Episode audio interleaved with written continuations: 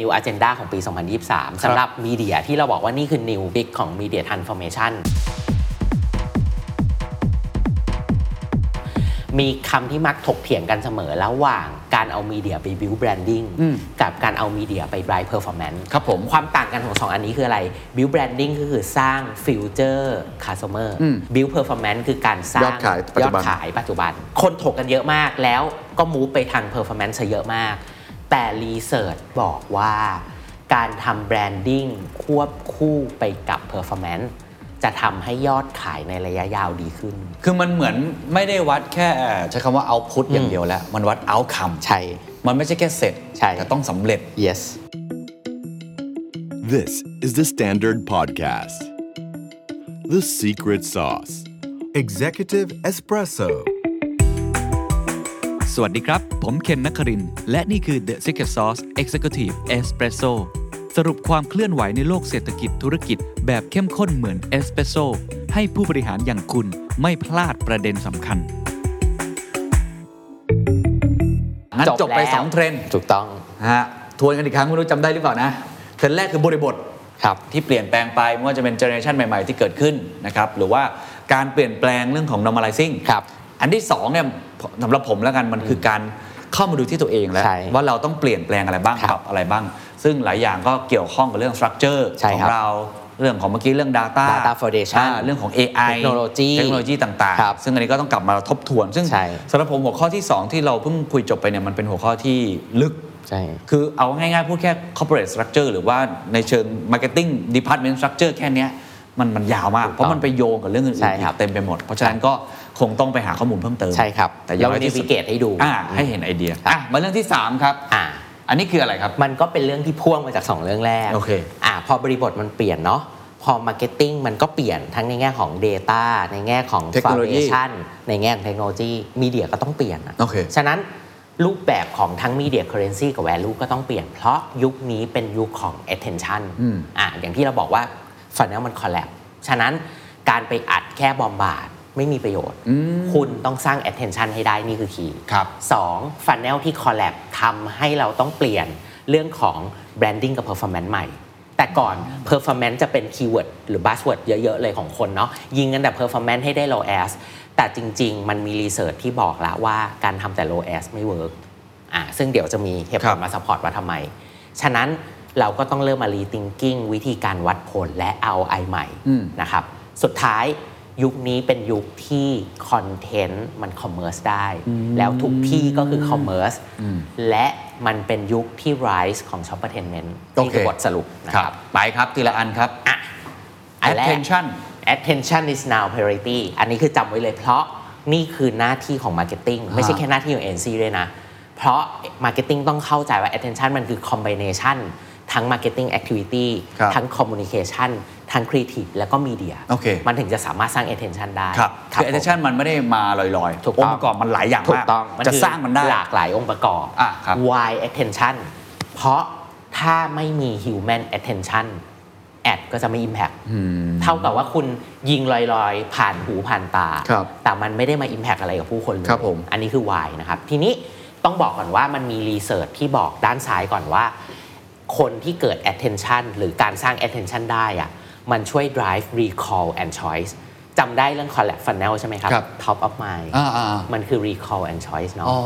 ฉะนั้นถ้าคุณไม่ได้ตั้งแต่ attention คุณก็ไม่ ได้ มี สิ่ ทาง ง นี้ ไม่มีทางไปถึง top of mind ฉะนั้นอย่าใช้คำว่าบอมบาดเพราะบอมบาดไม่ได้สร้าง attention ครับ อ่ะอันนี้คือคีย์แรกที่อยากให้รู้ ครับ คีย์ที่สองคุณได้วิวมาร้อยล้านวิว รู้ไหมว่า 24%เท่านั้นเองของวิวนั้นน่ะที่มี active attention อีก 63%คือ passive คือดูแค่บางส่วน อีก 13%คือไม่มี attention เลย แต่เผอิญอาจจะสโกปผ่าน นี่คือ truth ฉะนั้น why ว่าเราต้องเริ่มมา care attention คือน นี้ จะไปสนใจ why เขาเรียกว่าตัว impression อย่างเดียว ถูกต้อง ไม่ได้แล้ว ไม่ใช่ เราต้องมอง attention over impression โอเค อันนี้คือคีย์ ครับ นะครับ เพราะถ้าเราได้ attention อย่างที่เมื่อกี้พูดเลยสูตรของ funnel เราจะได้ memory retention เราจะได้ mental availability แล้วยิ่งเราได้ mental availability ก็คือ top of mind ถูก โอกาส Growth ที่จะเติบโตก็จะสูง อ่า ทั้ง market share gain ทั้ง brand growth นะครับ ในขณะเดียวกัน ถ้าคนไม่ attention กับเราก็ดาวเทิร์นเลยแบรนด์ดีคลาย แม้ว่าจะยิงแอดแค่ไหนก็ตาม ยิง ยอด ให้ วิว ตายก็ไม่ได้ เพราะคนไม่สนใจ ครับ อ่ะฉะนั้นนี่สำคัญมาก ๆ นะค ครั รับ บ ถึงขนาดที่บางองค์กรของโลกอย่างบริษัท AB InBev ซึ่งเป็นบริษัทแอลกอฮอล์และกันที่ขายแบบ ระดับโลกะ เบียร์ยี่ห้อดังระดับโลกมากมายเนาะเขาบอกเลยว่า ตอนนี้เขากำลังสนใจในการซื้อมีเดีย based on attention ไม่ใช่ impression คื Over ไม่ใช่ CPM แล้ว ใช่ ฉะนั้นนี่จะเป็นสิ่งที่เป็น directional shift ของ media industry โอ้โห ชิป อัน ครั้ง นี้ ใหญ่ น่ากลัว ครับ มากใช่ ซึ่งแน่นอนว่า thinking เนี้ยมันไม่ใช่ channel focus เมื่อก่อนเราจะคิดถึงอะไร ก็ Facebook ออฟโฮม channel ใช่ ไหน ลง Facebook ลง IG ใช่ไหมไม่ใช่ ยุคนี้คิดถึงคน โอเค อ่ะมันคือ people focus not channel ครั focus บผม อันนี้คือคีย์เวิร์ดเนาะ ครับ ซึ่งมันมีวิธีละกันในการ manage เขาเรียกว่า attention management strategy อยู่ 4 รูปแบบ ฮะ หนึ่งทำยังไงก็ได้ให้คนมองเราอะนานที่สุด มองแอดเรานานที่สุดอะแน่นอนรูปแบบของแอดก็เกี่ยว เช่นเขายกตัวอย่างคือ TVC จริงๆ คนมองเยอะสุดนะ นะ นานสุดแล้วกันเรียกว่านานสุด ครับครับ เพราะอย่าลืมว่าออนไลน์มันเร็ว อ่า มัน TV เปิดทิ้งไว้ ใช่ทีวีเปิดทิ้งไว้ ฉะนั้นอันนี้เรียกว่าลองลุก ครีเอทีฟก็เกี่ยว ครีเอทีฟ ถูกค ที่ รับ ได้ attention ทำให้ transparent ได้ ฉะนั้นคนก็ดูเนาะ รูปแบบที่ 2 คือ stick like glue ในที่นี้ก็คือว่าดูให้จบ อืม ดูแล้วดูให้จบ การดูให้จบวัดด้วยอะไร completion rate ครับ ตัวที่ได้ completion rate ดีที่สุดคือยิ่งสั้นที่สุด ยิ่ง completion rate ดีที่สุด อืม แต่ในขณะเดียวกัน creative ก็ช่วย อืม event นะจะเป็นตัวยาว ถ้า creative work คนก็ดูจบ ครับ ฉะนั้นอันนี้คือเรื่องที่ 2 ในการ manage attention ครับ เรื่องที่ 3ทำยังไงให้ attention มันพีคเพราะอย่าลืมว่าถ้าเราดูหนังแล้วเราไม่รู้สึกเลยเลย ดูแล้วก็เรื่อย ๆ จบไป อืม เท่ากับเราไม่ได้อะไรนะ อืมอืม คนดูจริง แต่มันไม่ได้มีอะไรไปฝังในหัว ครับ เราเลยอะ เขาไม่ได้เปลี่ยนแปลงอะไร ฉะนั้น emotion intensity สำคัญ ครับ อ่ะข้อ 4 capture กลุ่มที่เป็นเขาเรียกว่า fast follower ให้ได้ เด็กรุ่นเนี้ย ไถ fast ไถ follower ไถ เนอะ ไถ ไถเร็วมาก ฉะนั้นทำไงถึงจะหยุดเขาให้ได้ อ่า จริงๆคำว่าตัมสต็อปเปอร์มีนานมานานแล้วล่ะ แต่ยุคนี้จะยิ่งยากกว่าเดิม อืม ต้องว่าแบบนี้ ฉะนั้น 4 เรื่องนี้คือ 4 เรื่องที่เอาไว้ manage เขาเรียกว่า attention management strategy ครับ ตัวอย่างก็คือ product ที่เราออกมาเนี่ยแหละ อันหนึง ฮะ คือที่ชื่อว่า excite อะครับ ครับ อันหนึงที่มันเอาไว้วิเคราะห์คือเขาเรียกว่า fly high ของ emotion เราสามารถแทร็กดูได้ว่าในแต่ละซีนนิ่งของโฆษณาเราอะตรงไหนที่มัน drive emotion ของผู้คนได้ จาก expression ที่มันเปลี่ยนไป ฉะนั้นก้อนตรงไหนที่ drive emotion หรือเห็นว่า emotion มันถูกลากได้ยาวอะเราสามารถตัดสั้น อ๋อ แล้วเอาไปยิงต่อได้ อันนี้คือคีย์เห็นไหมฉะนั้นมันก็มาจากเรื่องที่ว่าเราเอาสิ่งเนี้ยมาช่วย automate ตัว attention อืม แล้วเอาไป export ต่อเพื่อทำให้เกิด attention CPM อืม ต่อได้ อืม อ่ะอันนี้คือตัวอย่างนะค ครั รับ บ ทีนี้อีกก้อนหนึ่งที่น่าสนใจคือจะบอกว่า event แม้แต่ packaging อ่ะก็ need attention ครับ เพราะ product ที่สร้าง attention ได้ดี จะสร้างยอดขายได้ดีไป อ่า ด้วย ก็ถูกหยิบขึ้นมาบ่อย packaging จริงเท่ากับคอมเมอร์เชียลตัวเอง ถูกคอรับยู่แล้วเขายกตัวอย่างท็อปปิคาน่าอันด้านขวาครับแพท็อปปิคาน่าด้านซ้ายคือแพ็กเกจเก่าท็อปปิคาน่าด้านขวาคือแพ็กเกจใหม่ ปรากฏว่าแพ็กเกจใหม่อ่ะไม่ดี เออ เพราะว่าคนไม่มองโลโก้เลย มองแต่คำว่าน้ำส้มร้อยเปอร์เซ็นต์ ฮะ ฉะนั้นอันนี้คือวิธีที่ต้องเอาเรื่องที่บอก ฮะ คือ manage ตัว attention นะครับ มาใช้ทั้งในแง่ commercial ครับ แล้วก็ในแง่ product packaging ครับ นะครับอันนี้คือเรื่อง attention แรก ก่อนที่จะไปเรื่องอื่นๆ ผมถามง่ายๆ ก่อนดีกว่า ครับ attention คืออะไรกันแน่ attention ก็คือเราต้องรู้ว่าคนสนใจอะไรจริง อืม ๆ ฉะนั้นอ่ะผมยกตัวอย่างง่ายๆ เหมือนที่เมื่อกี้เราคุยกันเรื่องโฆษณาครับ เราเห็นโฆษณาผ่านๆ หรือคนดูโฆษณานั้นจริง อืม ๆ อันนั้นเราเรียกว่า attention ซึ่งมันต่างอย่างไรกับ impression หรือว่าต่างอย่างไรกับ engagement โอเค impression คือแค่ยิงไปอ่ะคุณเคนไถผ่าน แทบไม่ทันเห็นด้วยซ้ำมันก็นับเป็น impression แล้ววิวดู 3 วิแรกก็นับเป็นวิวแล้ว อ๋อ แต่ไม่ได้ดูทั้งหมด แปลว่าผมไม่ได้ attention ไง อ๋ออ อ่าถูกไหม คือวัดในเชิงคุณภาพ คุณ มกกว่ ภาพ แค่ปริ คื มา อ ณ quality ใช่ ซึ่งเดี๋ยวคงต้องมาคุยกันต่อว่าวัด มี อย่างไร metric ใช่ อ่ะ มี เดี๋ยวค่อย metric เป็นค่อยไปแต่พอเข้าใจความหมาย ใช่ครับ อ่ะต่อเลยครับ อ่ะ นี่คือ currency ใหม่ currency ใหม่ สกุลเงิน ข ให อ ม่ ง marketing โอเค ไม่ใช่แค่ของมีเดียด้วยนะ ฮะฮะฮะ แต่มันก็เลยส่งผลไปถึงมีเดีย โอเค อ่าประมาณนั้น ซึ่งที่ยกตัวอย่างคือ event packaging ก็ต้องมี attention เพราะแพ็กเกจที่ได้ attention ได้ดีก็จะขายดี โอเค อ่ะนะครับ ทีนี้แล้วทำยังไงเราถึงจะ win ใน battle of attention สำหรับ communication ครับ secret sauce มีอยู่ 3 เรื่อง ครับ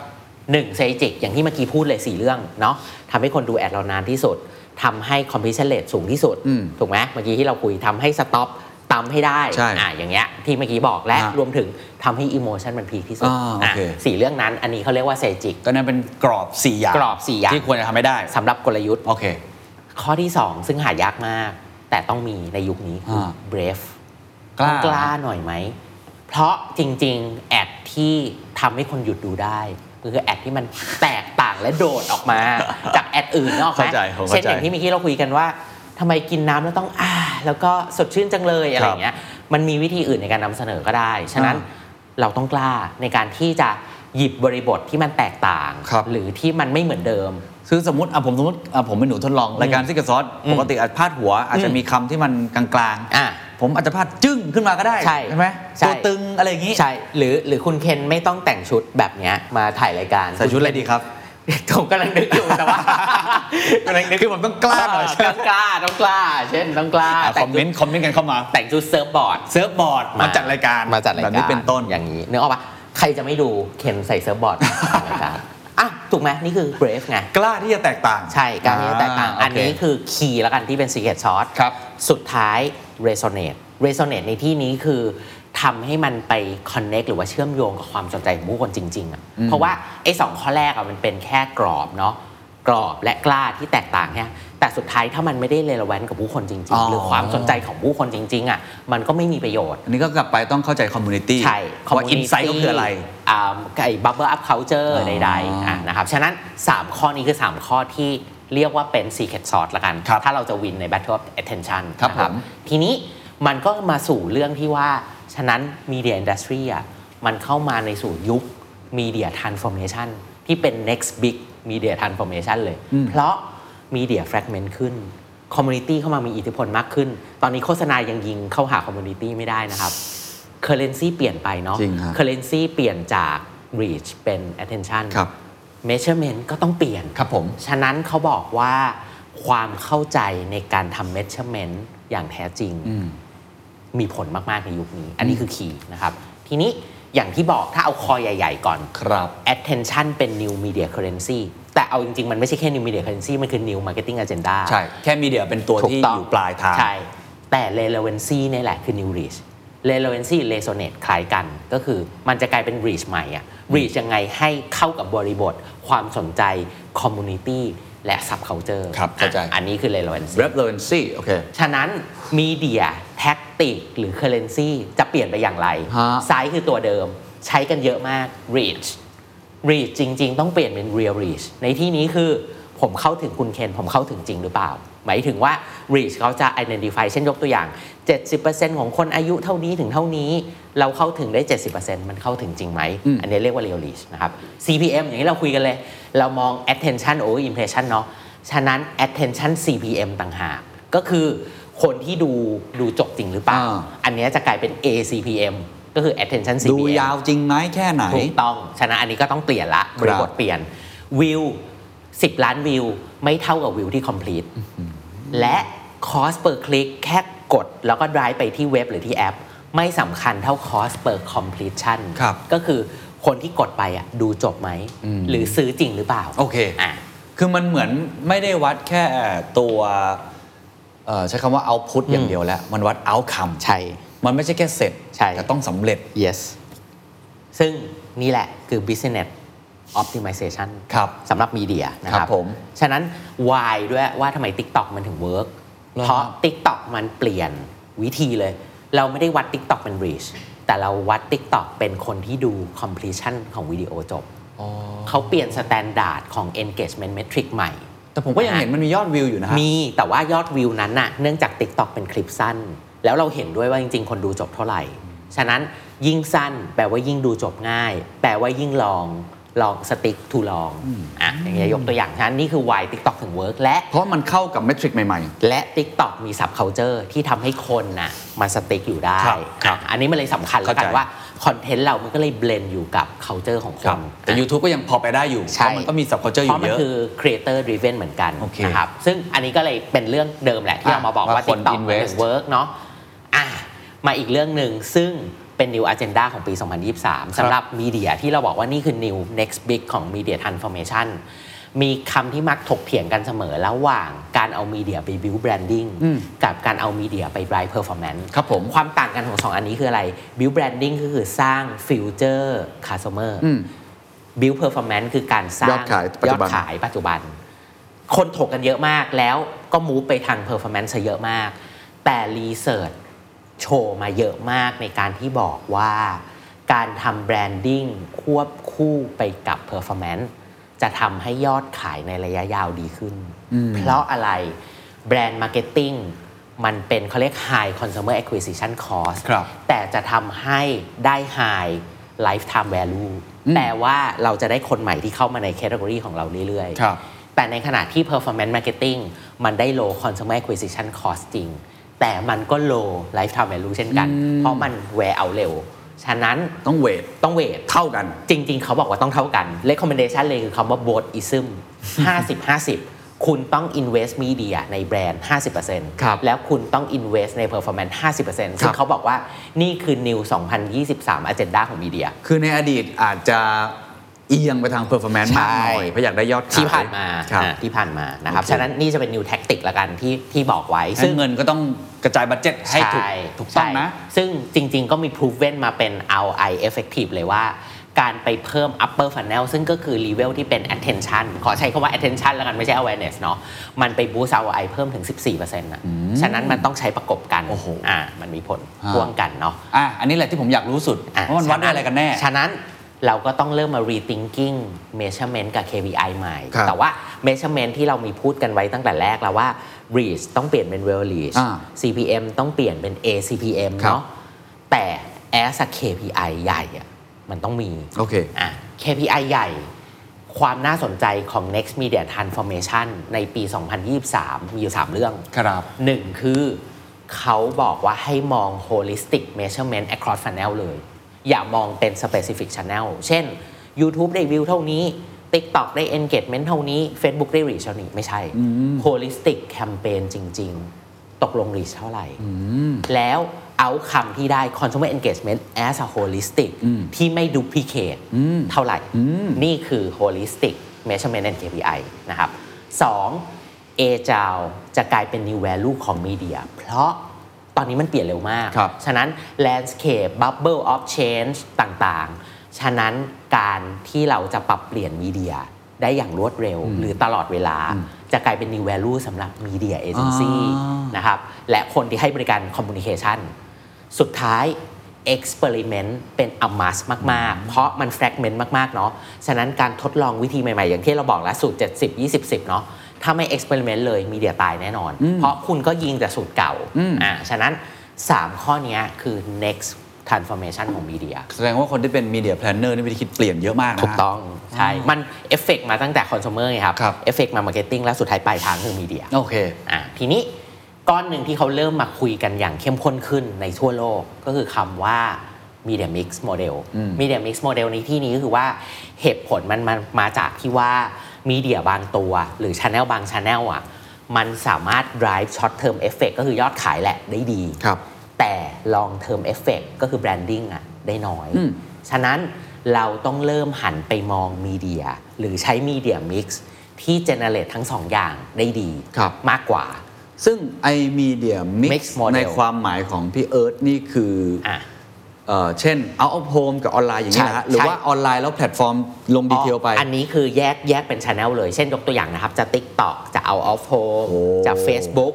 โอ้ อันนี้คือแยกเป็นมีเดียมิก คือ ซ์ ลงดีเทลไปเลย ลงดีเทลไปเลย แต่ไม่ได้แยกเป็นแท็กติกของแต่ละอัน เช่น TikTok ไม่ได้ไปแยกเป็นอินฟลูเอนเซอร์วิดีโอหรือแบรนด์วิดีโอ แต่มองเป็นแอสติกต็อกอ่ะแต่สิ่งเนี้ยถ้าเราไม่รู้ incremental result หรือ holistic view เราจะไปให้ความสำคัญหรือเวทเงินอยู่กับ channel channel ครับ อ่าฉะนั้นสิ่งที่เราต้องรู้ให้ได้คือ holistic measurement อย่างที่เมื่อกี้พูดเลย ฉะนั้นนี่คือทำไมคนถึงเริ่มมาพูดเรื่อง media mix model กันมากขึ้น เพราะมันทำให้เห็นภาพรวม และ generate result ที่ได้ทั้ง short term และ long term อ่า เพราะฉะนั้นก็จะมันก็จะไม่ได้มีคำตอบว่ามีเดียไหน ควรใช้ ถู มากสุด ต้ง น้อยสุด แล้วแต่โจทย์แล้วแต่ industry ครับ และ media mix model ก็ไม่ได้ทำง่ายต้องว่าแบบนี้ ใช้การประมวลผลเยอะมาก แต่มันก็จะ generate ออกมาได้เป็นข้อมูลที่น่าสนใจมาก ครับ ซึ่ง ที่ผ่านมาอย่างทีม Data ผมเพิ่งทำสำเร็จให้กับสมาร์ทโฟนยี่ห้อหนึ่ง เองด้วยซ้ำเป็นเคสแรกของโลกด้วยซ้ำอย่างเงี้ยยกตัวอย่างนะครับ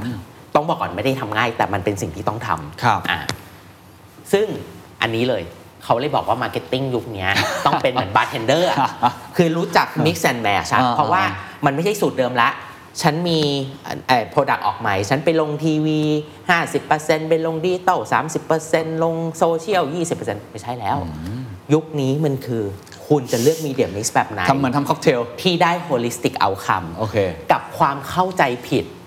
ที่คนมักจะเข้าใจผิดคือคำว่า media mix ไม่ใช่ mixture ทุก channel รวมกันเรียกว่า media mix ไม่ใช่ ไม่ใช่ นะครับ เขย่ารวมกัน ไม่ใช่นะครับ มันคือ เลื เลื อ อก กของมีเดียที่มีผลที่สุดกับโกรธ เราเลือกมาแล้ว ถูกต้องใช่ เห็นภาพครับ ซึ่งเขาบอกว่าคิดง่าย ๆเลย เมื่อก่อนน่ะมีเดียเวลาลงทุนน่ะมันคิดแค่ว่าชแนลไหนได้ราคาดีสุด อ่า เข้าถึงคนได้มากสุดใช่ไหมแต่ยุคนี้ไม่ใช่นะ จริงๆ เวลาคิดถึงมีเดีย spending หรือ communication เขาบอกให้คิดเหมือนเวลาเราลงทุนการเงินนะครับ อะไรที่ให้ผลตอบแทนที่เติบโต ครับ แล้วเกิด incremental growth ได้ดีสุด ฉะนั้นแนวคิดมันเปลี่ยนนะ ไม่ใช่ถูกสุด แต่เป็นตัวที่ทำให้การเติบโตดีสุด เช่น ผมอาจจะลงเงินเพิ่มได้ไม่ใช่แค่ต้องประหยัดเงินนะแต่ลงเงินเพิ่มถ้ามันเติบโตได้สองเท่า ถ้ามันเป็นขาขึ้นอยู่ ใช่เนี่ย อ่า อันนี้คือ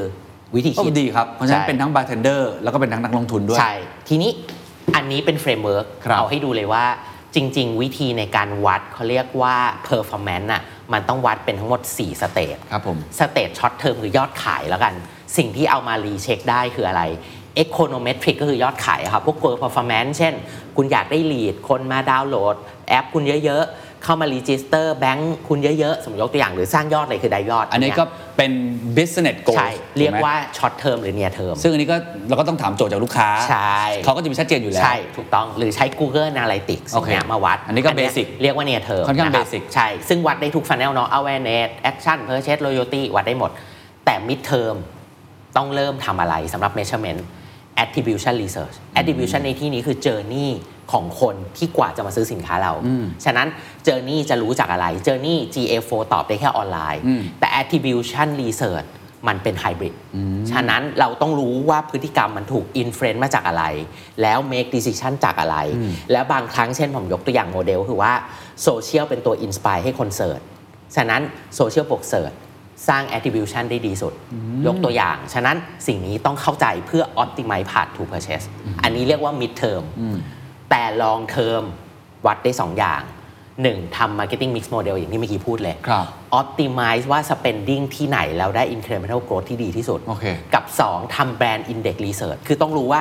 effort ที่ทำอะ ฮะ แบรนด์เรามันขึ้นจริงไหม ขึ้นในแง่ consideration หรือเปล่า อ๋อ เพราะถ้าคุณเคน effort ไปเยอะๆ แบรนด์แม่งอยู่แน่นิ่งเลย ได้แต่ awareness นะ ครับ แต่ consideration แม่งอยู่อย่างเงี้ยแปลว่าไม่คุ้มละ ซึ่งแบรนด์อินเด็กซ์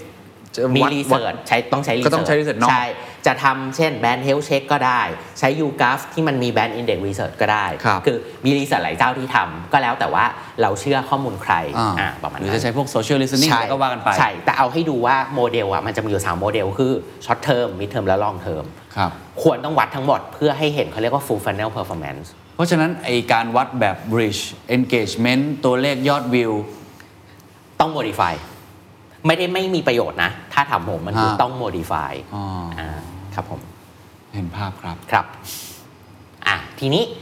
Data เองก็ต้องเริ่มเอามาใช้ในการยิงมีเดีย ครับผม ต้องบอกแบบนี้ว่าปกติที่ผ่านมาครับเวลาเรายิงมีเดีย สมมติเอาที่ทุกคนคุ้นเคยอ่ะก็เข้าไปใน Target Size เช่น Facebook YouTube แล้วก็เลือกยิงตาม Audience Profile ใช่ ตาม Target Boost Post ปกติ เรียกว่า Very Basic Modern ออกมาหน่อยก็คือใช้พวกเขาเรียก Purchase Based เช่นเคสของการเอา Data จากช้อปปี้ลาซาด้า Shopee Lazada แล้วก็มายิงแอดถูกไหม อืม แต่จริง ๆ ยุคเนี้ยไม่พอแล้ว ต้องใช้รูปแบบของ Data หลากหลายแบบ เช่น First Party Data Geographic Data Behavioral Data หรือ Contextual Data เพื่อทำให้แอดมัน effective ขึ้น อย่างที่เมื่อกี้เราคุยกันเลย เนื่องจากคนมันอยู่ในคอนเทกต์ที่หลากหลายขึ้น อ่าฮะ มีความสนใจกว้างมากขึ้น ฉะนั้นรูปแบบการ select แบบเดิม ๆ มันก็จะไม่ค่อยเวิร์กกับผู้คนละ ซึ่งก็ต้องเก็บ Data ดีมากนะ ถูกต้อง ก็จะมาตรงนี้ มันก็จะกลับไปถึงเรื่อง Data Foundation ไงค อ่า รับ เรื่องเทรนด์ที่2 ใช่ เพราะถ้าเกิด Data เรา Foundation ไม่ strong พออา ก็ ใช่และ Marketing ก็จะเอาไปใช้ประโยชน์ใน Communication ไม่ได้ อ๋อ ก็เลยต้องปรับ Modern Nice Marketing Team ครับ ครับ ซึ่ง KPI ตอนเนี้ยเวลาวัดผลน่ะเขาบอกว่าบริษัทที่มีการเติบโตสูงสูงๆคือเป็น High Performer อะเริ่มวัดผล KPI แบบ Real Time มันไม่ใช่แค่วัด KPI holistic ด้วยนะ Real วัด time ด้วย time เลย ซึ่งยกตัวอย่างง่ายๆ ตอนเนี้บิลบอร์ดอะวัด Real Time ได้แล้วนะ อ๋อ เช่นเราเข้าไปปุ๊บ เราดูได้เลยว่าบิลบอร์ดตอนเนี้ยคนหนาแน่นอยู่กี่เปอร์เซ็นต์ อ๋อ แล้วมีฟุตฟอลคือคนเดินจริง ๆอะอายู่เท่าไหร่ฮีทแมปเห็นเป็นโชว์เป็นแบบนั้นเลย ฉะนั้นยุคเนี้ยมันเริ่มมาสู่ยุคที่ทุกอย่าง วัดผล เห็นเรียลไทม์ โอ้โห เป็นเรียลไทม์ ใช่ ด้วยนะ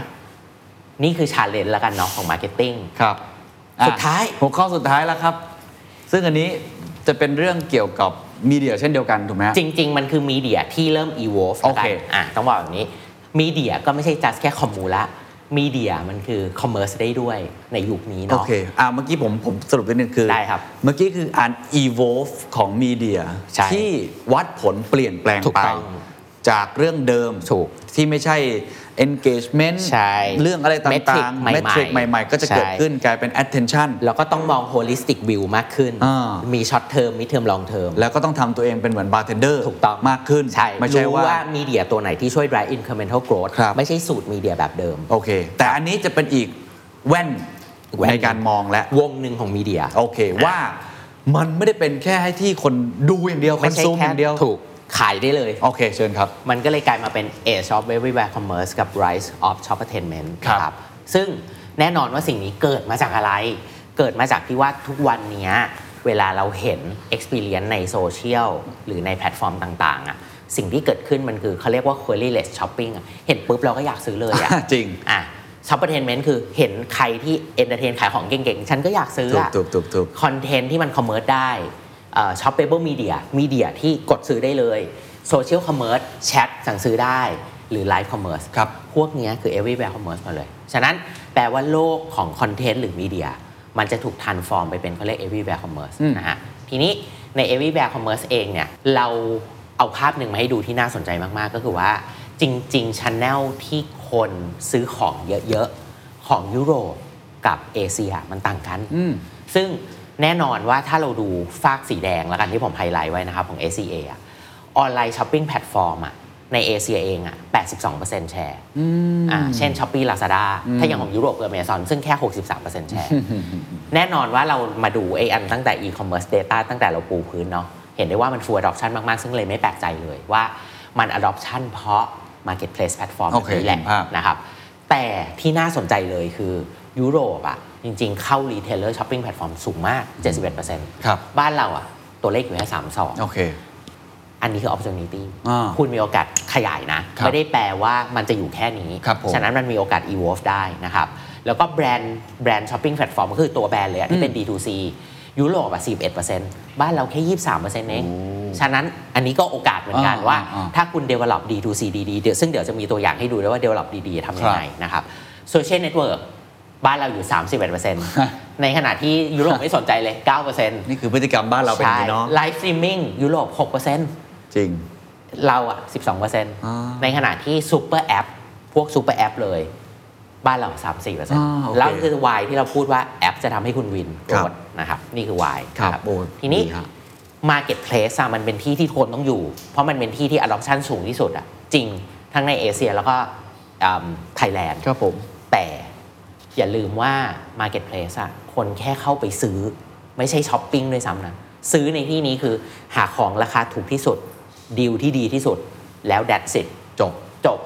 ฉะนั้นไม่ได้มี delight ไม่ได้มี explore ไม่ได้มี experience ไม่ได้มีเรื่อง emotional ถูกต้อง ฉะนั้นอันนี้คือสิ่งหนึ่งที่ต้องระวัง ครับ นะครับ มันคือที่ transaction ท่ เข้า นั้น ใจแล้ว เพราะฉะนั้นถ้าเกิดคุณเป็นแบรนด์ อืม แล้วคุณอยู่ใน marketplace นี้ แล้วขาย ไม่ ดี พอ คุณ นะ คิดว่าคุณประสบ ถู ค กต้ วา อ ม ง ในลองเทอมอาจจะไม่ใช่ ไม่ใช่ มันเป็นแค่ยอดขายเลย แล้ว transaction model เท่านั้น 100%สิ่งหนึ่งที่เขาบอกว่าไอ้จริง ๆ marketplace มันเคยที่บอกว่า capture demand กับ awareness อะแต่ตอนนี้ไม่ใช่ละ ก็คืออย่างที่เราเกริดเนาะ marketplace มันเป็นแค่ที่ทำ transactional ฉะนั้นถ้าอยากสร้างอะไรที่มากกว่านั้น เช่น experience เช่น represent b o d i g i t a l เราต้องเริ่มมา invest กับสิ่งที่เรียกว่า D2C คือ direct to consumer ครับ นะครับ ซึ่งจ จริง ๆ เขาบอกว่าไฮไลท์เลยก็คือว่า เราสามารถ winning customer ในการทำ D2C อะด้วยการ provide great customer experience สร้าง new engagement กับเขา แล้วใส่ loyalty program เข้าไป เพราะอย่าลืม marketplace ไม่มีนะ loyalty program อืม ซึ่งมีตัวอย่างที่ทำได้ดีให้ดูด้วยซาบัก อืม ซาบักแยกส่วนชัดเจนมาก ๆ ว่า ก้อนที่อยู่ใน Marketplace หน้าที่คือ penetrate unreach user เท่านั้น คน อ ที่ยังไม่เคยซื้อ ซื้อหรือคนที่อาจจะไม่มีซาบักอยู่แถวบ้าน ฉันก็อย่างน้อยเข้าถึงไอ้พวกทัมเบลอร์หรืออะไรต่าง ๆอะราคาถูก อ่า ดีลที่ดี แต่คุณซื้อของเหล่านี้คุณไม่ได้พอยนะ คุณไม่ได้ซาบักรีบอร์ดนะครับ คุณจะได้ซาบักรีบอร์ดต่อเมื่อคุณไปซื้อของในโอนแพลตฟอร์ม ครับผม เท่านั้น อันนี้คือแยกความแตกต่างชัดเจนมาก ๆ ฉะนั้นสมมุติผมเป็นลูกค้าซาบัก ผมซื้อผมก็อยากได้แต้มหนิทำไมผมจะไปซื้อมาเก็ตเพส อืม ยอมจ่ายแพงกว่านิดนึงเพื่อให้ได้แต้ม อันนี้คือยกตัวอย่างเลยว่า D2C ครับ Marketplace เห็นภาพ แยกความชัดเจน เห็นภาพ นะ ค ค รั รั บบ ทีนี้เข้ามาสู่ landing เรื่องสุดท้ายคือ Shop Entertainment ฮะ Shop Entertainment เขาบอกว่าตอนนี้มันจะกลายเป็นเขาเรียก APEC trillion dollar opportunity 1 ล้านล้านนะครับ ที่เป็นโอกาสใหม่ๆ ที่จะเกิดขึ้น ซึ่งมันมาจากอะไรต้องบอกแบบนี้ว่าจำคำว่า emotional demand space ได้ไหมครับ จำได้ครับ เพราะยุคเนี้ยคนมันเริ่มมองหาอะไรที่มันอันแพลนเนาะ อ่า อะไรที่อินดัสตัวเองได้ ฉะนั้นแปลว่าฟังชั่น a ลจะกลายเป็นเบสไลน์ ครับ อ่าก็คือพวกที่เป็นคอน v e เนียน อ่า สินค้าทุกตัวชอบโปรโมท สะ ว่า ดวกสบาย สะดวกสบายส่งตรงถึงบ้านสิ่งเนี้ยเรียกว่าเบสไลน์ต้องมีแล้วกัน แต่สิ่งใดที่จะช่วยทำให้คุณขายดีขึ้น ครับ หรือ expand ได้มากขึ้น มันคือ emotional อืม คุณสามารถ move from convenience ไปสู่ inspiration สร้างสิ่งใหม่ ๆ ที่ inspire การใช้ชีวิตของ ครับ เขา เช่น ผมยกตัวอย่างแบรนด์เดิมเลยเครื่องใช้ไฟฟ้า สมมติเดิมผมเคยโปรโมทแค่ว่า สะดวกสบายมีทุกสาขาใกล้บ้าน ผมเปลี่ยนใหม่บอกว่าทำให้ชีวิตของคุณเคนอะครบวงจร อืม และใช้ชีวิตได้ง่ายขึ้น อืม ซึ่งเช่นคุณเคนเข้ามาปุ๊บ คุณเคนสามารถดูว่าที่บ้านมีอะไรอยู่แล้ว ผมเลือกเครื่องใช้ไฟฟ้าใหม่มาคอนเน็กทุกอย่างที่บ้านได้หมด อันนี้คืออินสปายนึกออกไหมฉะนั้นสิ่งนี้คือสิ่งที่ต้องเปลี่ยน อืม ก็คือ move จาก functional demand space กลายเป็น emotional demand ครับ space เขาบอกอันนี้คือโอกาสเติบโตแล้วกัน ซึ่งไอโอกาสเติบโตเนี้ยจริง ๆ มันทำให้เขาเรียกว่าตัว shop entertainment value อ่ะมันก็เลยมีมูลค่าสูงขึ้น เพราะปัจจุบัน functional demand space อ่ะมันมีอยู่ 60%ของ e-commerce value ecosystem แต่ emotional อ่ะมันมีอยู่ 40 แต่ในอนาคตมันจะกว้างขึ้น ครับ อ่ะซึ่งนี่คือโอกาสนะครับ และประเทศไทยเป็นประเทศที่ adopt shop entertainment ได้ดีสุ ด ซึ่งก็ไม่แปลกใจ อ่า อ่าเพราะอันนี้คือตัวอย่างแล้วกันของ อ่า shop entertainment solution ไม่ว่าจะเป็น live shopping product showcase ที่กดสั่งซื้อสินค้าได้เลย หรือแม้กระทั่งวิดีโอ shopping อืม อันเนี้ยทั้งหมดทั้งมวลเรียกว่า shop entertainment solution ทั้งหมด ครับ นะครับ ซึ่งแน่นอนว่าจะทำ soft entertainment solution ได้ดีอะนอกเหนือจาก 4C ซึ่งปกติมาก วางแคมเปญ strategy ดู customer segmentation ทำ channel management ทำ content playbook ก็คือ video first ใดๆต่างๆอะสิ่งที่สำคัญกลับมาเรื่องเดิมเลย creator economy โอ้ เพราะ creator เป็น heart of the process โอเค อืม คือถ้าไม่มีเขา ก็ขายไม่ได้ เพราะว่าเขาคือคนที่ทำให้เกิด entertainment เขาเป็นคนที่ deliver value สิ่งนั้น ถูกต้อง เห็นไหมว่ามันก็กลับไปวงแรกอยู่ดีนะครับ ทีนี้เราเห็นสัญญาณของช็อปเปอร์เทนเมนที่น่าสนใจมันไม่ใช่แค่กลุยด้วย TikTok อะแต่ Google เองก็ expand มาสู่ YouTube Shop ครับ ที่ YouTube Shorts เนี่ยอ่าปีหน้าจะสามารถก็คือกดสั่งซื้อสินค้าได้เลย อืม นะฮะ ฉะนั้นสิ่งนี้ก็จะเริ่มมากลายเป็น new market value ที่น่าสนใจมาก ๆ นะครับผม ซึ่งจริง ๆ ต้องบอกก่อนว่า live commerce เองอะตอนเนี้ยอาจจะเป็นอนาคตที่มันเป็นที่ที่ให้ consumer มา interact กับแบรนด์ได้ เพราะนอกเหนือจากเขาเรียกว่าสัดส่วนของแชร์ live stream commerce ตอนเนี้ยในจีนอะปี 2022 อยู่ที่ 15%เทียบกับ total e-commerce value นะ มันยังเป็นที่ที่ทำให้เราอะหาโอกาสในการ build branding ได้ด้วย อืม อันนี้คือ เข้าใจ ขีย์ต้องว่าแบบ คือมันไม่ใช่แค่ช็อปอย่างเดียว อย่ามองมันเป็นแค่ end result หรือยอดขาย อ่าฮะ แต่จริง ๆ มันคือโอกาสในการสร้างแบรนด์ควบคู่ไปด้วย เพราะเช่น อ่า ผมดูวิดีโอที่เป็น shop entertainment นี้หรือ live commerce เนี้ย ผมเห็นว่าเฮ้ย product นี้ดีว่ะ แต่ผมยังไม่ได้ ready ที่จะซื้อตอนเนี้ย แต่ถ้าผมคิดที่จะซื้อ ผมก็จะซื้อ product เนี้ย อืม มันคือ branding effect ในตัว ฉะนั้นสิ่งนี้คือสิ่งที่ต้องคิดควบคู่กันไปด้วยนะครับ ซึ่ง สตรัคเจอร์มาให้ดูง่ายๆก็คือว่าถ้าจะคิดเรื่องไลฟ์คอมเมอร์ e หรือช็อปเปอร์เทนเมนต์มันมี 4 สเต็กโฮเดอร์ด้วยกัน 1 คือ User เราจะคุยกับใคร ครับผม ในในนี้ครีเอเตอร์จะใช้ใคร อ่า เขาคือ hard of the process เนาะแพลตฟอร์มจะใช้ใคร TikTok ใช้ YouTube หรือใช้ Instagram สุดท้ายแบรนด์เข้าไป activate ยังไง เพราะอย่างที่บอกแบรนด์สำคัญ เพราะเราจะได้แบรนด์เอฟเฟกไม่ใช่แค่ยอดขาย อืม นะครับด้านขวา winning element ง่ายๆเลยสี่เรื่อง authenticity อย่างที่เราพูดตั้งแต่เรื่อง culture เลย ยุคนี้ความเนี้ยบ ความ perfect ไม่สำคัญ ไม่อ่า ความ authentic ต่างหาก ครับ ที่สำคัญในยุคนี้เนาะ video first not force decision making ในที่นี้คือไม่ใช่ ซื้อเลย ซื้อเลย ซื้อเลย ตลอดเวลา แต่มันคือ inspire ให้ซื้ออา นะครับ สุดท้าย ensure easiest purchase อ่า payment อะไรต่าง payment ง่ายๆเขาเรียก quick commerce อะ โอเค ฉะนั้นทำให้ quick commerce ที่สุด ครับ นะแล้วก็ what next สำหรับไลน์คอมเมอร์มันจะเกิดอะไรขึ้นต่ออีก ฮะ ตลาดมันจะใหญ่โตมากเนาะ ครับ หนึ่งล้านล้านใน APEC Micro and Nano Influencer จะเริ่มมีบทบาทมากขึ้น โอเค อ่ะอันนี้แน่นอน แล้วมันจะ expand ไปสู่ new sector เช่น healthcare healthcare ก็จะสามารถมาทำไลน์คอมเมอร์ได้ หรือ finance เป็นต้นยกตัวอย่าง innovative format เช่น AR อืม อ่ะเราสามารถเอามือถือส่องดูหูเห็นอะไร